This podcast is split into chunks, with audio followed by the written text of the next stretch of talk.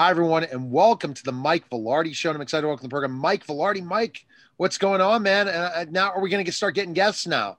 Uh, to, to kind of because we're done with the whole political thing. Yes, yes, we are. Now, it, now it's time to bring in the people. And the, and the first guest is going to be Kamal Saleem, my good friend, who has a tremendous story to tell today. It's an honor being with you. Thank you. Start. I start asking questions, Mike? Yeah. Okay, thanks, Mike. Mike always throws me out. Okay, so tell me about what, what makes the, the, the story so amazing, your story. Like, first of all, what makes you want to go on shows and do different things? Again, we understand, Mike understands that story more than I, so I'm here learning this process. He mentioned a little bit, but kind of how that story started. Well, uh, I'm the president of Kuhn Ministries. Uh, Kuhn Ministries is uh, what uh, we launched specifically Uh, to really meet, uh, you know, to be out in the public, you know, uh, for several reasons. Number one is to really expose uh, the present darkness that, uh, you know, and the agenda of the Islamists, you know, in America, and also uh, to reach out to the Muslims, you know, and uh, uh, those that they are really want, you know, looking for, uh, you know, something different, like, you know, for Christianity, for example. And, uh, So this is where it's all started. You know, originally I really didn't want to do it, but I did it for the love of my nation, United States of America. And so therefore my story started in Beirut, Lebanon. Uh, at, at young age, I was recruited in a mosque, you know, by the Muslim Brotherhood. And uh, I was, uh, you know, later on, uh, the whole group joined uh, with Yasser Arafat, you know, and uh, at the P L O camp in Beirut in Sabra. And from there, it accelerated, you know, uh, to take me through a lifetime, you know, into jihad. Then I came to the United States of America specifically to do jihad in America. And uh, in process, I got a, I got in a car wreck and met uh, several Christian families that they really started taking me in and helping me uh, until I saw the, the really true light. And I came to find out that we are the enemy, and what we came to do to this nation and who these people are. So therefore, that changed everything, all perspective. And now, uh, you know, uh, just about uh, sixteen years ago, we launched uh, Kuhn Ministries, and we've been fighting on every front, you know, against this uh, radical Islamism that's coming against the United States of America, like from within, like a termite. How did you get recruited, first of all? Oh, I was a young boy. I was... Uh, I was seven years old, uh, you know, and uh, I was working. Uh, I come from a big family. And so uh, as I'm working, you know, I was attending the mosque and I was being introduced, you know, and uh, the Muslim Brotherhood come about, you know, around your life. But then one day I was in trouble. Uh, you know, I went to hide in the mosque for protection, you know, because, they, you know, I was uh, beaten up by Shia Muslims, you know, and they want to kill me that day as a little child. And I hid in there, and the Muslim Brotherhood came to protect me. And from that point on, my life uh, was saved by the Muslim Brotherhood, and I belong to them. And, you know, that's how it's all started in a mosque. Like cults, Kamal, cults really start from that point. If you look at it specifically, the Muslim Brotherhood in a certain way of a cult-like atmosphere where they befriend you, they become family, and then they brainwash from that. What, what the Muslim Brotherhood, what their agenda, their theology, they come around weak people, people that they have no family, no protection, or light-hearted, you know, they believe anything, you know, people who are just basically looking to belong, you know, and that's where it starts. They see that you have an ambition, and that's where they start with you, and that's That's part of their strategy. So define the, how the Muslim Brotherhood started, the history of that. I'm interested in that as well. And it, we we kind of think after the during the Trump regime, we never heard anything from the Muslim Brotherhood for a while because of the Trump uh, administration, yes. To be honest with you. So tell, so kind of define the Muslim Brotherhood and go into that in deep, well, more detail. Like like the organization. Sure, absolutely. In nineteen twenty-four, the Ottoman Empire uh, vanished because the Allied, you know, forces came and defeated, you know, the, the Turk, the Japanese, you know, you name it, the the the, uh, uh, the German, you know, all the Nazi German that is. And so therefore, uh, what happened is uh, the the, uh, the the Ottoman Empire was accelerating to bring about what's so-called Sharia into the, the Islamicize the whole world, you know, to bring about Islamization. And uh, after the, the destruction of the Ottoman Empire, uh, four years later in nineteen twenty-eight, uh, the Muslim Brotherhood rose up by the leadership of Hassan al-Banna uh, in Egypt, who is uh, who is uh, studied in Colorado, in the University of Colorado in Denver. And therefore, he came and studied the American, and he saw that America could not be destroyed from, uh, you know, from outside. It has to be destroyed from within. So therefore, what happened is uh, the the Islamic, you know, Muslim Brotherhood kicked off to new level, and now their agenda is to establish Sharia throughout the earth and to bring about Islamization to the whole world. You know, only to bring about the Great Commission of Islam, which is Muhammad says, the Prophet of Islam says in the Hadith, which is the tradition of Islam, he said, Inni umartu an uqatil al-shu'ub. He's been commanded by Allah to fight a war against all humanity until everyone says there's no God but Allah, Muhammad is Prophet. So therefore, uh, that was part of the strategy. And in nineteen sixty, the first invasion came to the United States of America, you know, uh, where the... Uh, the the uh, the Muslim Brotherhood start invading the United States, and uh, and uh, from now on, you know, from that point on, nobody knew about them until nine eleven. This is when the Muslim Brotherhood was discovered. Under President Trump, uh, what happened is uh, President Trump was considering uh, to to call the Muslim Brotherhood terrorist organization and move it out of the United States of America. But then that would have started a whole new deal of uh, impeachment and what so have you.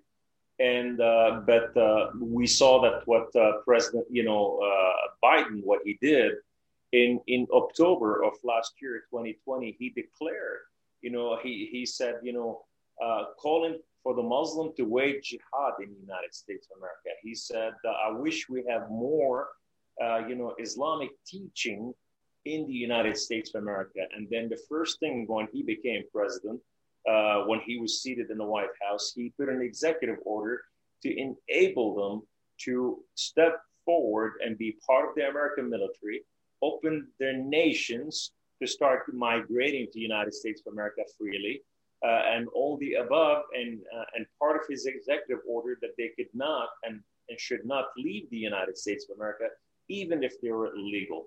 So that's the difference between the two. Uh, yeah, I mean, especially when you don't hear certain terrorist attacks and all that stuff. Let's go into Sharia law. Define Sharia law for us, especially how we see this in France. We see this in the U K and certain parts of, like, I guess, I, w- I don't call them like uh, projects, but certain like areas of the of the of that city become Sharia law. Explain that. Oh, what are you talking about? It's called no-go zone areas. So okay. Sharia, the way it works, you know, when you allow the the uh, the Islamists to move into a, a civilization, and like let's take France, let's take Holland, let's take England, you know, all Europe. See, the Muslims start moving into specific area, and then they start coming from every perspective into that area. And if the nation allow them to practice Sharia, Sharia law.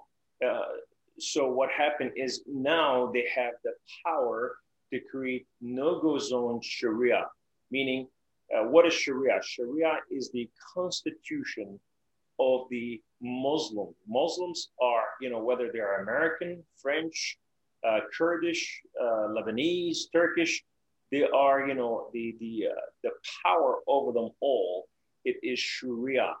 And so therefore, Sharia tell them how to live their life, how to do all things in their life, from governmental standard to the family marriage, to inheritances, to their daily bread. So everything is prefaced in Sharia.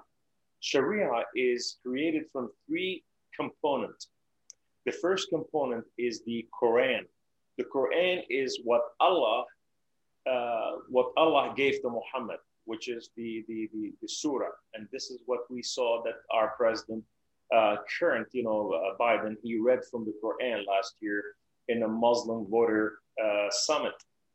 So therefore, and, and we see that, you know, and that's the first component.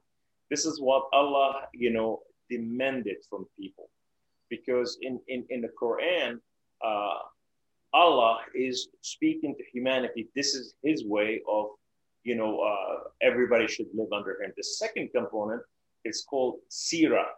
Sirah is the, is the biography of Muhammad. So many things that were silent in Islam and nobody understand them, because what Muhammad did, every Muslim is permitted to do what Muhammad did exactly verbatim. So when we see ISIS and they say ISIS are radical people, ISIS were practicing exactly what Muhammad did before. So they did not practice outside Muhammad. They did verbatim what Sharia told them to do. The third component, it's called the Hadith, which is the traditions of Muhammad. What is the traditions of Muhammad? Everything that he was inspired by, and he said, this is what I think should happen, and this is what Allah, you know, would do something about something, you know. So these, uh, the three components create the constitution or the laws and bylaws of the Muslim people from uh, from beginning to end. Muslim wow. uh, Muslims could not live outside of Sharia uh, if they are under Islamic governing. So therefore, Sharia conducted them, you know, like if you steal, your hand to be cut off. If you lie, your tongues have to be cut off. If you if you look upon naked women, you know, uh, your eyes has to be gouged out. You know, I mean, all these are part of the philosophy of Sharia. So let's go, Mike. Any thoughts so far as I'm asking these questions, leading them through what my concerns are the United States, if really this the Muslim Brotherhood can take their their place here like they did in Europe? Well, since President Biden decided to let all these Muslims in from all these nations that were previously banned, I think that Kamal has a very now message for the church and for law enforcement. And I'm looking to bring him down to Florida to, to give that message out, both to churches and to law enforcement agencies, because I don't think they're going to stay, they don't, they're not, they're not going to see what's coming. Well, absolutely not going to see what's coming. And I want to go really quickly. You talk about Sharia law. Now, kind of picture what ha- is happening in France and England because of allowing Sharia law in certain parts of that country. Yeah. So, so when when the uh, when the Muslims move into an, an area, and that is, uh, uh, you know, the government gave it to them. So I was in France, and I went to no-go zone areas. So they give them an area to live in. So they start populating and they live in that area. Now everything changes in the area, and it, it goes from French culture to Islamic culture. Everything is in Arabic. Every, you know, everything is from the Quran, uh, written all over the area. And they create the Sharia uh, military uh, soldiers, which is to kick out of that area the the bars, uh, the uh, Uh, dancing, you know, clubs or whatever. They start shunning people out. Little by little, the French people start leaving that area because the Muslim demand, you know, uh, everybody to live under Sharia. So everybody starts selling out and running out of the area. And then the area becomes zoned. That's called no-go zone area. So therefore, you could not enter the area without the permission of the residing, uh, residing imam, who declare and decree who can come in and who could not. So therefore, the government, the French government, will have to ask permission to enter the no-go zone area. This has happened, you know, we see it now happening in uh, uh, Milwaukee, you know, we see it happening, you know, in Minnesota. We start happening, you know, we see it, you know, in Tennessee. We start happening, you know, these, these zoning are taking places. In England, it happened. I went to no-go zone area as well.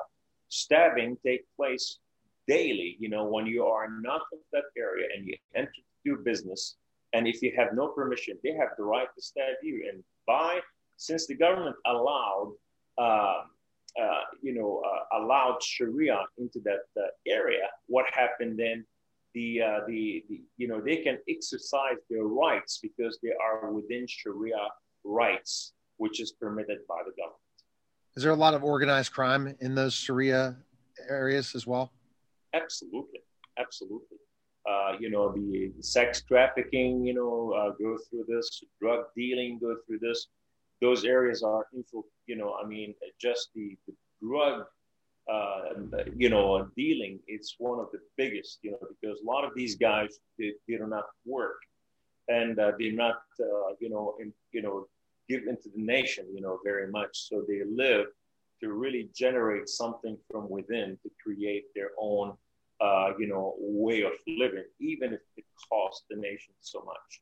So that was kind of like in that Amazon Prime show that's based on the the best-selling book. I can't think of the name of the guy now from, um, but uh, that that story where they ended up having a biological weapon, which ended up being something. And then I've seen other ones where there's a virus. So I'm shocked that they've not done a virus yet uh, to expel in this country that could be deadly, more deadlier than than COVID. Who knows? But let's kind of go into, you know, your your story a little bit more. But I think this was a great background to look at. So you went through the point. So they teach people in the Muslim Brotherhood to die for Allah, then, right? Well, you know, there, there is there is no guarantee to go to paradise.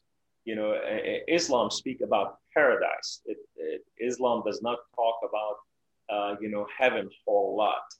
You know, and so uh, therefore what happened is the only guaranteed, even Muhammad, the Prophet of Islam, he was doubting whether he would go to heaven or to hell at the end, you know, so on, on his bed of death. But here's the thing, in, in the teaching of Islam, you know, uh, Muhammad, the Prophet of Islam, it says, you know, وَلَا تحسب, the Quran says this. Uh, Allah said that to the Muslims. He said, وَلَا تَحْسَبَنَّ الَّذِينَ قُتِلُوا فِي سَبِيلِ اللَّهِ أَمْوَاتًا بَلْ أَحْيَاءً عِنْدَ رَبِّهِمْ يُرْزَقُونَ. Those who are who died in jihad, they are not dead, but alive and prospering. Muhammad, the, the Prophet of Islam, spoke about it in the Hadith Bukhari. Uh, he spoke about it, uh, and even Muslim verified the Hadith Muslims because they're different uh, group uh, of Hadith. Right. What happened is that, you know, when a Muslim die, he will inherit paradise, and he was, you know, the first drop of his blood. He became, he becomes, uh, you know, it allowed him to enter paradise, and and what happened? He now can get seventy-two virgin. Uh, he'll be wedded into heaven. And he will be part, you know, uh, he he uh, he is given uh, residency into into heaven or paradise, that is. And the second drop of his blood, what happened? He became an intercessor for seventy-two of his immediate family. So seventy-two of his immediate family can be going to heaven or to paradise without judgment. This is when you die. Again, that's the virtue of the martyr. The martyrs in in in uh, in Islam, they are just like saints. They become, uh, you know, like saints. Their pictures put everywhere. Everybody sing their names because these are the one they inhabit, you know, paradise, uh, according to the teaching of Islam. So, Mike, that's another concern, right? Muslim Brotherhood being in the United States, that some terrorist attacks could happen, right, Mike? Oh, I, I would be shocked if we don't see one within the next six months. Really, and the perfect timing with our guards down with COVID. Well, yeah, we got to look, look at what happened when Obama came in. He changed the rules of engagement for the law enforcement agencies. We went to having, after nine eleven, there was never another terrorist attack while Bush was in office. But as soon as Obama got in office, then that, that Army guy killed twelve or thirteen people at the Army base, and it, it just mushroomed from there. So with Biden, you, you could expect the same type of thing. Do you think, Kamal, that's going to happen? Well, uh, I don't want to uh, assume right now. And the reason that is, is because the Muslims knew that if they come to the United States of America, you know, at, at this period, nobody sure, nobody is sure whether Biden will stay in presidency or President Trump will come back and redeem his his presidency that he won legally. And so therefore, when we look at all this, uh, if the Muslim, in my opinion, and, and this is not based on anything, if they do anything right now, they may be just, that'll be their ticket to, uh, you know, to, to be uh, expelled out of the United States of America if they're revolted. So it could happen. Uh, and then on the other, ha- uh, other hand, I'm, I'm not sure, but from Muslim perspective right now, I would think, you know, as I'm thinking as a Muslim, I would not do so right now. But but then this is could be the opportunity, the perfect opportunity for them to enter uh, and do something powerful. Uh, here's the thing that we have to worry about uh, more than anything else. We have to worry about the jihadis that they are wearing suits, not the jihadis that they are carrying guns, because the one they are carrying, you know, wearing suits, these can do vast destruction to the nation from within. So you say, explain them all. These are the people, the part of the swamp, part of, you know, changing, uh, you know, the nation, you know, and so uh, the, some of them are elected, you know, and N E C, the uh, N S C, I'm sorry, National Security Council. Uh, he is a radical Palestinian, uh, uh, Tayyib, you know, he's uh, Habib Tayyib, you know, he is, uh, you know, he's been uh, put by the president to lead this. So he's over the N S A, he's over C I A, over the F B I, over the Homeland Security. And this guy is a graduate of Georgetown. So when you put somebody like him, this person can, his name is Meher Bitar. And, uh, and so therefore, uh, I put somebody else's name earlier, Meher Bitar. So when you when you when you put somebody like him in place, and uh, the whole thing is start going down south, and then we, we look at somebody else, uh, the Veteran Affairs, the head of Veteran Affairs, another radical, you know, uh, radical, you know, who supported uh, the Muslim people, been put by the pre- you know current, uh, you know, uh, Biden, you know, and so therefore, when we look at all this, we can see there, there could be a whole lot more damage from the government standard, you know, into uh, the people. But then there's a whole lot yes. more we need to be worried about, you know. Uh, what will happen to the Abraham Accord? Will uh, will the United States of America put a daylight between Israel and America over? Will this, uh, this uh, you know, uh, will they move the American embassy uh, out of uh, out of Jerusalem? Will the United back with the Iran and take all of the sanctions and allow Iran to have the nuclear power and, and, and start hitting Israel and the Arab nation allies in the Abraham Accord? Uh, will, uh, you know, uh, what will happen in all these, you know, uh, you know, uh, just one after the other? There is so many things we have to be really concerned about. We have to look at the entire shell and not just part of the shell. So, but uh, that's in my assumption. All right. So it's interesting to wait and see all that in certain ways. Now, your story, what made, like you getting, hitting rock bottom, being converted to Christianity. Let's go to the next part of the story. I want to go deeper into your organization. How can it help? And how controversial is it to the left? Because as a journalist, I'm just going to say, you know, I'm not going to give an opinion either way. I'm asking these questions based on certain things, but people will attack you and say you're wrong if they are not of a certain political party in the United States. Well, you know, uh, we saw that uh, the Muslim Brotherhood raised a million votes uh, for uh, for Biden, you know, and supported Biden wholeheartedly, including Ilhan. Ilhan Omar, including, you know, all those Muslims, you know, G- Attorney General in Minnesota, all of them supported, you know, they gave their name to uh, uh, President Trump and all, I mean, President Biden. Uh, and so therefore, when we see all this, we see today the, the new theology of the left that, that, you know, Hillary Clinton spoke about, that you are, we are deplorable. So therefore, you know, we hear uh, Katie Couric saying on T V, that these people need to be uh, arrested, they need to be dealt with, they need to be uh, put in jail, they need to be brainwashed and, you know, to brought, be brought, uh, brought back to redemption. when we look at all this, we look at the leftist, leftists that they don't want anybody like this to come and speak. We see Intifa in the street, uh, you know, coming against anyone that's trying to speak the truth. And, uh, you know, like the brown shirt in Germany. Uh, we see, you know, uh, B L M. We see them retaliating against people who are coming to speak the truth. Why? Because the left already removed everybody that is midline. You know, if you are running for an office and you are halfway, you know, like, you know, you are, you are not radical democratic, then you lost your funding from the D M C. So today, when we look at all this, uh, that they are looking for radicalizing the culture uh, to include, you know, every from on every level, from abortions to L G B T Q to you name it.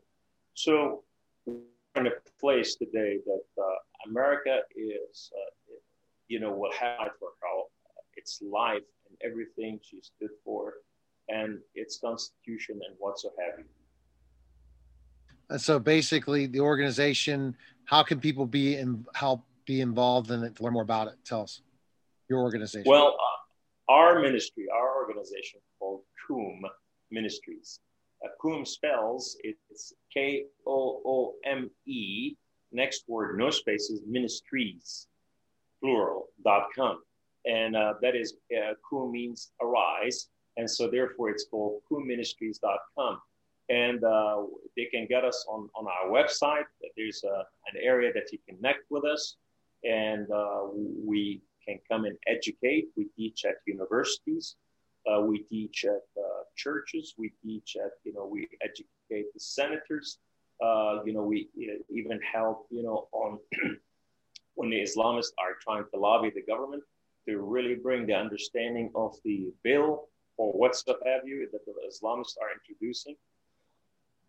Uh, we uh, we also uh, we also teach the Word of God. You know, I'm I'm an ordained minister, and uh, my wife and I, both of us, are ordained, and so I teach all over, and uh, we educate. Our job is really not, uh, you know, to harm uh, the Muslims. Our job is to educate the American people how to reach out to the Muslims and bring them about the light of truth, and bring them about to love and not to hate.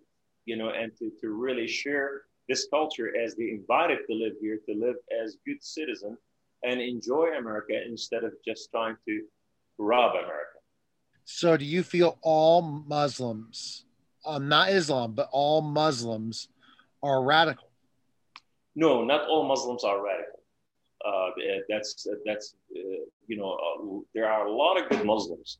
So many of the Muslims that came to the United States of America, they want to live in harmony. You know, they want to send their children to school. They want to have good jobs, you know, uh, and, uh, you know, and we see the majority of Muslims in America, they are not running in the street saying, you know, you know, kill, kill, kill, or jihad, jihad, jihad. But the, you know, when we look at the Muslim Brotherhood and they have, uh, you know, who they are going into the mosques and try to take over the mosque leadership and implement their own imams, and meaning putting their own imams, and their own imams can start radicalizing the people in the mosque. That's what we really need to be careful for. And then also we need to worry about Iran and Iran agenda, because a lot of the Hezbollah in America and a lot of the, uh, you know, the, uh, the, the, uh, the Khomeini army, which is, uh, uh, you know, they are valid here in the United States of America. These are the ones we really have to be aware of. Uh, because these are the ones trained to do dirty bombs or E M Ps, electromagnetic pulse, or what so have you. These are the ones we have to worry about, you know, uh, while the, the Muslim Brotherhood chose the, you know, to, to take this nation by radicalizing this nation from within to really bring about the agenda to say, we are people like you, we believe like you, we do everything like you. So a lot of people are confused. So when I go speak about their, you know, uh, and you know, anywhere, who protests me the most? The Muslim Brotherhood, uh, and uh, who support them? The, the the radical leftists. You know, we saw that happening to General Jerry Boykin, to uh, you know, uh, uh, to, to a lot of people who speak like me, yes. to try to, to to teach and educate. Uh, they are withstanded and protested All right. Mike, any, Mike, anything to add? No, I'm just looking forward to having Kamal come to Florida to, to, to spread the word of his ministry and to tell people about radical Islam. Yeah, and I really believe, in my humble opinion, uh, I believe right now the time has come in America to really reach out. To, there, I really believe there's a harvest, in my humble right. opinion. And I believe, you know, because if, if you read the Bible and you understand the Bible, the Bible speaks about that, that the Muslims will come. Right. The Bible speaks about that specifically. Yeah. The Muslims will come uh, and in acceptance of the altar of the Lord, and they will celebrate at the altar of the Lord. So, and this is was prophesied all the way from the days of Isaiah. So therefore, I believe there's a time right now to educate the churches, to educate the public, how to reach out the Muslim and in what methodology, and and, and the, the principal uh, understanding, to understand where the Muslim coming from, and, and all the statistics that it's involved, you know, uh, about, uh, not about radical Islam, but the statistic of how the Muslim function, how they think, how they trust, how they disallow, how they allow. We can teach on all these things, you know, and uh, we, you know, so uh, including colleges. Uh, we have curriculum for a, co- you know, eight course curriculum, you know, and so therefore, um, it just, you know, we need to understand all the four squares, four corner of the square, because it's not fair to paint them all as terrorists or radical, because a lot of them are not. Last thing, uh, website again for more information on you, Kamal. Our website is uh, Kuhn Ministries, which is K. K O O M E Ministries, uh, plural. So it will be like this.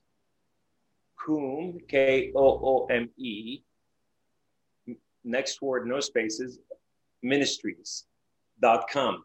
And uh, with that, that's uh, where our website, and uh, they, you can get hold of us over there, and we would love to really work with you, educate, and come speak. Uh, our agenda is, is God's agenda, and it's not radical agenda. Well, I appreciate Kamal, you coming by. Mike, great guest, but also for Mike, mike vilardi books dot com for, t- for his time is coming, and also winning tax solutions dot com. So I appreciate you both. Great topic. I mean, just, I was, I could talk to you for hours learning what's happening, especially with the Muslim Brotherhood, but you really educated us. But going to your website will gain a lot more knowledge and contacting you, right? Is yes, that correct? And, uh, I'll tell you what, uh, Brother Mike was outside in, in the midst of everything. He understands that subject uh, deeper than anyone. He was uh, with the F B I. He was in the midst of all things. He was in the midst of nine eleven. We really need to listen to Mike. And Mike is not just a, a, a just uh, somebody who has understanding on this uh, subject. Mike is uh, a true American hero who fights for this nation, and he loves this nation, and he gave his life for this nation many times. I've seen him, and he always encouraged me. I'm thankful that you would have us on your, uh, you know, uh, on your uh, program today. But there's a whole lot more we can cover in the future if if that's be. Absolutely. So be. You're a very knowledgeable guest and very interesting, and I, I appreciate you stopping by. Thank you for having me. Thank you. All right, guys, that was the Mike Vilardi Show. Take care.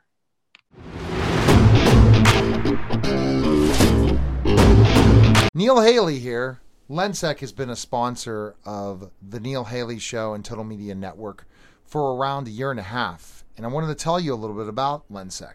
Lensec has been a pioneer in I P security video since nineteen ninety-eight. The company is a trusted security partner with experience around the world. Lensec has experience working with customers in higher education, K through twelve education, government, public safety, critical infrastructure, healthcare, commercial, and more. The physical security experts at Lensec help customers develop enterprise solutions for their complex physical security projects using our flagship software, Perspective V M S. Lensec's enterprise-level video management software, Perspective V M S, is a browser-based software that streams and captures I P security camera video.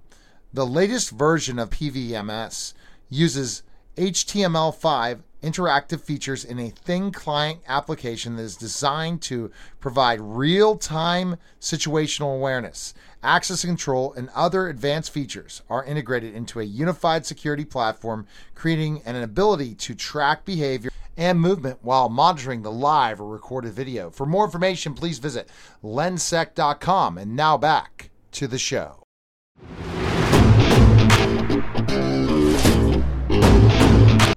Hi, everyone, and welcome to the Light in the Morning podcast. I'm excited to welcome to the program the host, Margo Lenmark. Margo, how are you? And uh, I'm great, Neil. How are you? Hey, I'm doing great. January's been very good. It's been a very busy month, and I can't believe, and that's what's always exciting. But I'm always passionate about every day. But the thing that people listen to us with this positive attitude we both have, there's going to be times there's bumps in the road. There's going to be times when we just kind of give up, or we feel like we give up. We're upset, we're angry, we're um, things are really not going well. How do we keep being positive through all those hard times? And that's our topic. Oh, yeah, boy, that that's that's that's the major question, isn't it? Because I mean, that's the whole point of my book, is that we always hit these bumps in the road, and we're always going through ups and downs, and it's really important to be able to deal with it. So I, one one thing for sure. Um, to understand, I think, is that even in the midst of all of whatever we're going through, we still have a choice. We always have choices.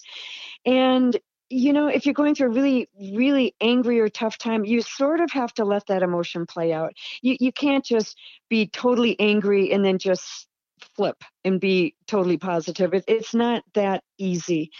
But at some point, the emotion actually simmers down a little bit. And at that point, we have to be aware that we have a choice. Um, l- let me give you an example. And, and yeah, I, I just thought of an example. When I lived in L A a long time ago, I was starting to produce a movie. I was trying to. And so I did not have oh, any wow. income. Okay. Yeah, I didn't have any income. I was just just going on the money that I had, and L A is very expensive. And I will never forget the day that I opened up my credit card and my bank account, and they matched. I was broke. I mean, I didn't have any income, and I was kind of living on my credit card at that point. And then my bank statement had the same amount that I owed. And so I was, I just realized I am absolutely out of money. And I didn't have money coming in. And I just, I, I was devastated. I, I, I just freaked out, didn't know what to do. But I was on my way to meet a friend for coffee.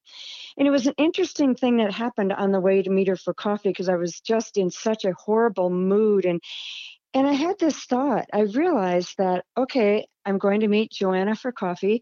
I can either have a great time with Joanna, even though I'm broke, or I can have a horrible yeah. time with her, even though I'm broke. But being broke doesn't change. So I had a choice. And I just decided in that moment, I'm going to have a great time with my friend. And so we had a wonderful time. And I had to come back and deal with it, of course. But it was so interesting to realize that I could just, in that moment, not drag it into everybody else. Um, I had a choice, and I made a choice, and we had a fabulous time. And by doing that, it changed how I felt when I got back. I felt horrible when I left. And when I came back, I had so much more oomph to deal with it. I, I just had a lot of engines going, because we we had coffee and we had a great time. Right. And I just, I was better off. And so by making that choice, I I was uplifted enough to start thinking coherently about that particular problem. You know, and what you're talking about is lots of different, that's one emotion, but and there's there's anger, there's grief, there's all kinds of emotions. But we have a choice at some point. In the beginning, we don't. We're overcome by it. We're overwhelmed by it. We shouldn't even think about a choice. We should let ourselves go through that process. But then when it starts to simmer down and we start to have kind of other thoughts about things, that's when we have a choice to really do something uplifting, to change our thoughts, to really um, become more positive. We we actually can do that, and we should. We definitely should. And that's so, that's so point. So let's just say things really are going bad. always keep positive and, and make that choice to stay positive even through the really tough times? Yeah, you know how they say fake it till you make it? Right, right. It's a, yeah, it's a little bit like that. And that's what I'm saying. You, you know, with every emotion, you you have to feel the emotion. You you can't you can't just make a mood in life, because then you're just absolutely fake. You know, you see these people who come up and they're just always happy and always up and always smiling and always, and you can tell if it's authentic or not. Um, the the way to be authentic is to really feel the emotion, go through it. And then at one point, and I, I think everybody knows that I'm talking about, that point where it just starts to, you get to breathe again. You, you, you get to, you get to kind of take a deep breath, and you're over the worst of it. And it may be in ten minutes, or it may be in four days, you, you know, depending upon the depth of the emotion. But at one point, you you have the choice. And the reason you should go through the middle of that emotion, you should just allow that emotion to ride out. You should keep your heart open and feel that emotion, is because on the other side of that, it's like a coin. And that emotion, that strong emotion, is one side of the coin. The other side of the coin is joy. So so the depth that you feel that emotion, you're going to feel that depth of joy on the other side, which is why you can't ignore it. But you also, it, it reaches a point where you can have a choice to really start uplifting yourself and thinking positively and doing positive things. And, and you need to. Otherwise, you'll you'll just you'll just be in a spiral downward. So we need to make really good choices for ourselves at that point. So, you so it's ta- a fine so, balance. so, so so you talk about being uplifting, something that's uplifting. What about, like, how do you turn? What if, you know, we talk about being positive, but what if it's a situation we can get out of? Do you agree in that point? If it's so draining and difficult that you should try to leave that situation if it's happening like that? Yeah. I mean, if, if it's a bad situation, yes. And, and that's what I'm saying. At some point in any situation, in any emotion, at some point we have a choice. And as long as we're aware of that, and anybody listening to me right now will realize that that's true. You have a choice, then make that choice. Then really think and make a good choice for yourself. Um, if it's a bad situation that you're in, as soon as you can come up for air and kind of coherently think through it, yes, choose differently, choose wisely and differently. Make that choice. I love it, Margo. You got to make yeah. that choice. If you don't make that choice, you're you're, you're going to end up in bad situations. And, and yeah, the, the, the situation will just keep spiraling. It, it'll it can get really bad. So always kind of keeping that positive attitude. What, so you're saying, what about a long-term thing where it's a long-term situation you can't get out of, and it's just something that's just always is going to eat at you, and it's difficult, like losing a loved one? Let's kind of just go to something like that. How do you keep that positive attitude through that? Well, I think whether it's losing a loved one or whatever that situation is, and I think in general in life, I think we have to do something to release stress in our life. If we don't, stress just builds up and turns into disease. And, you know, I think ninety, I think they say that ninety-eight percent of diseases are caused by stress. And so I think no matter what, we have to do something to release stress. Now for me, and, and everybody's got a choice too, as to what that is. For me, it was T M. I, you know, started practicing transcendental meditation, which is a, a fabulous meditation for giving you a very, very deep state of rest. And that deep state of rest releases deep-rooted stresses. You know, the reason we sleep at night is to get rid of stress of the day. Yes. Um, and in T M, you get a you get a state of rest which is twice as deep as the deepest part of deep sleep, and so that releases really deep stresses. And when you do that, you can't help but feel better. You know, when you wake up. You wake up some mornings and you had a fantastic sleep and you yes. feel great. You, yes. you know that day. Yeah. We all want to feel like that every day. And we can do that by however we decide to release stress. But I think it's one of the major things that we really, really need to do. Some people like me, I meditate. Some people do yoga. Some people run. Um, you know, some people will just take a hike over to a waterfall and sit for an hour and, you know, just let the stress go.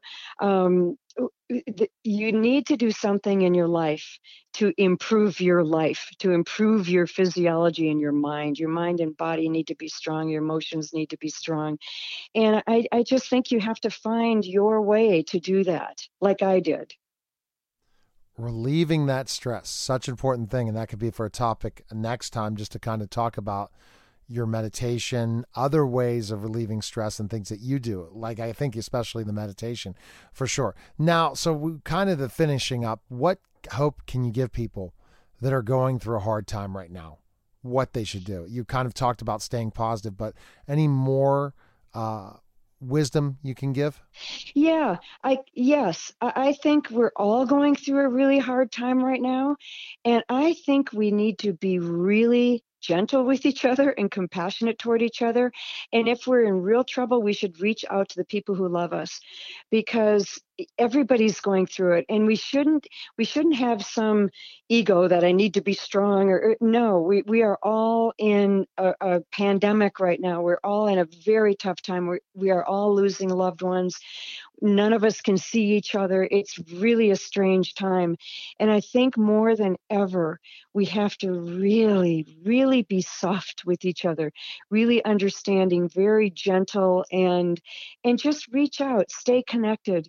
Um, we're all in this together, and we all go through different things, and we're all constantly going through different things.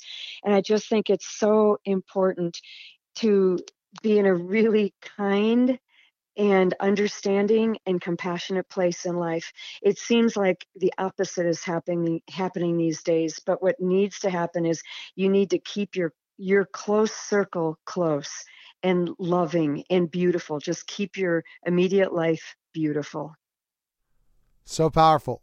Next week, our next episode on uh, Light in the Morning podcast, we're going to kind of go into ways to relax ourselves, you know, and and how we can really look at those things.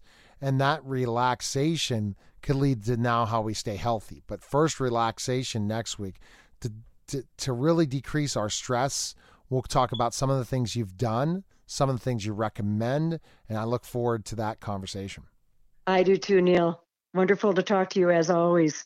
And then where can we pick up your book so people can uh, read the book? Where can that? Where can they go? Go to Amazon, Light in the Morning, um, Light in the Morning, Memoirs of an Undertaker's Daughter.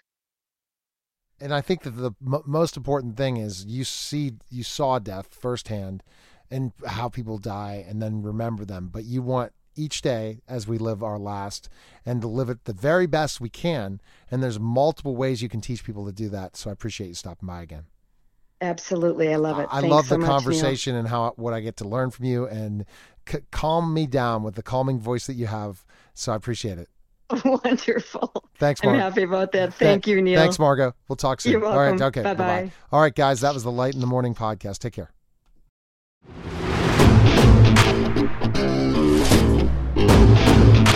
Celebrity slots. Free spin. Free to play mobile social slot games in the likeness of your favorite celebrities. Making money. Spin to win celebrity experiences through sweepstakes. Free to download. Free to play. Yeah, baby. What are you waiting for? Win meet and greets, celebrity merchandise, gift cards, and more. Download Celebrity Slots today.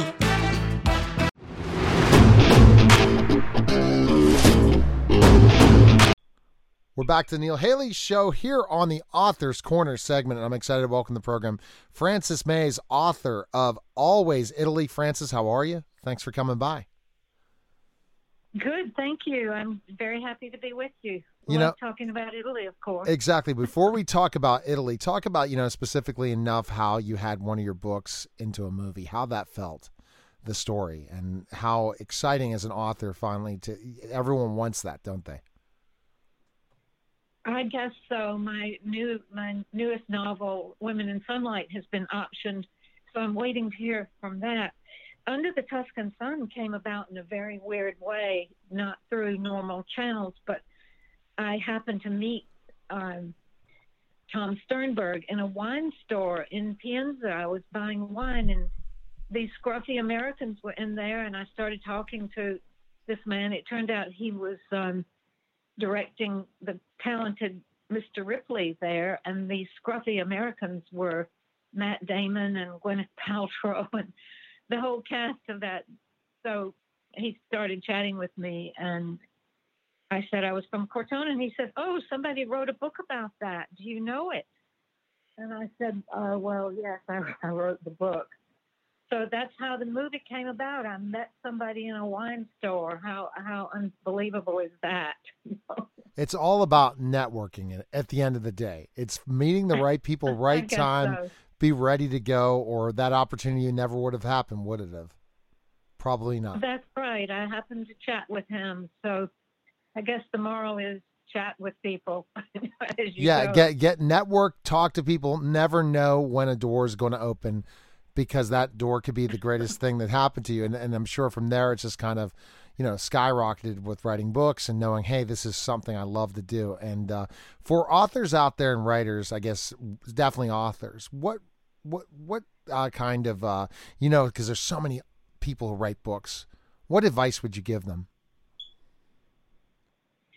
For me, it was finding a subject that I felt very uh, connected to and ebullient about, very spontaneous about. I think that helps so much, because my books about Italy have practically written themselves, that just happen to be in a place where learning about a new culture, learning a new language, learning how to cook in a different way, meeting people from all over the world. It was just so exciting. And the very weird thing is that all these years later, it is still exciting.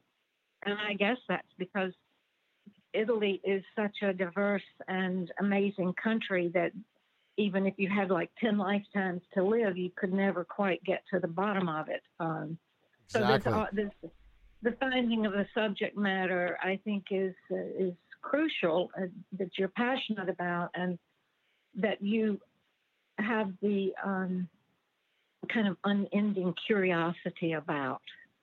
So, you, see, I love that point you make, again, of finding your passion about something. That is so true, Frances, because if you don't have that passion about writing something, why write the book? And then when you find a topic or a subject matter you love, then people really see it through your writing, it sounds like what you say. Yes, I think if you're writing and you feel forced, if you feel like you're squeezing the last bit of the toothpaste out of the tube, it's not good. It's got to have that, I, for me, uh, that sense of fluidity, um, not forcing something, but but just being there to record it as it unravels, and to have the pleasure of shaping it and putting your imagination into it. Uh, those are the pleasures of writing. I mean, a lot of writers struggle and think writing is just the hardest thing they can possibly do, and it certainly has those moments. But as Keats said, things should come to you as easily as leaves on a tree. And I've always stood by that, that Um, if you've got the subject that you're meant to write about, that is really close to you, that it seems like it should have kind of a natural naturalness, not something you're tearing your hair out over. All right, so let's kind of jump into to this book, because you've written always about Italy in so many ways, and this one, again, is Always Italy.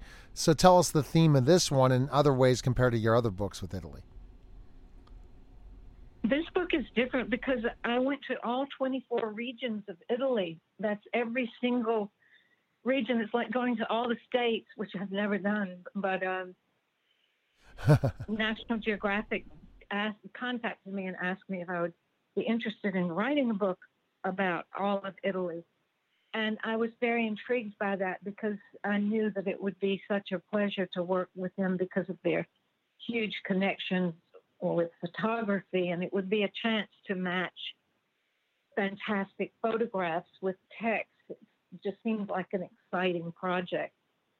So I invited Ondine Cohane to be my co-author, because it's a huge project, and I knew there would be endless details to check and we needed all the help we could get. So um, she and I worked together. We traveled in different directions. We didn't travel together because there's just so much to discover. But I went to every single region, and I traveled in Italy a lot before, but there were still places I had not been, and I feel so lucky now that I have been in so many places I can't wait to get back to because I wasn't really able to spend as long as I wanted to.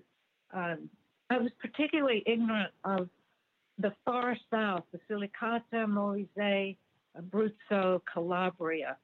Those places I had not been, um, I'd been to Basilicata a bit, but basically I'd never been there, and it just opened up whole new range of ideas and experiences, and particularly a lot more interest in outdoor activities in those areas. They have uh, extensive national parks, and I just got much more into doing things in Italy that I hadn't done before, like a lot of hiking and uh, exploring things, um, taking, you know, ski lifts up and hiking down, and lots of new beaches for me. It was really fun to get into a different aspect of Italy rather than the heavy um, emphasis I had on food, wine, literature, film, culture, you know, more more of the history um, and things you traditionally go to Italy for.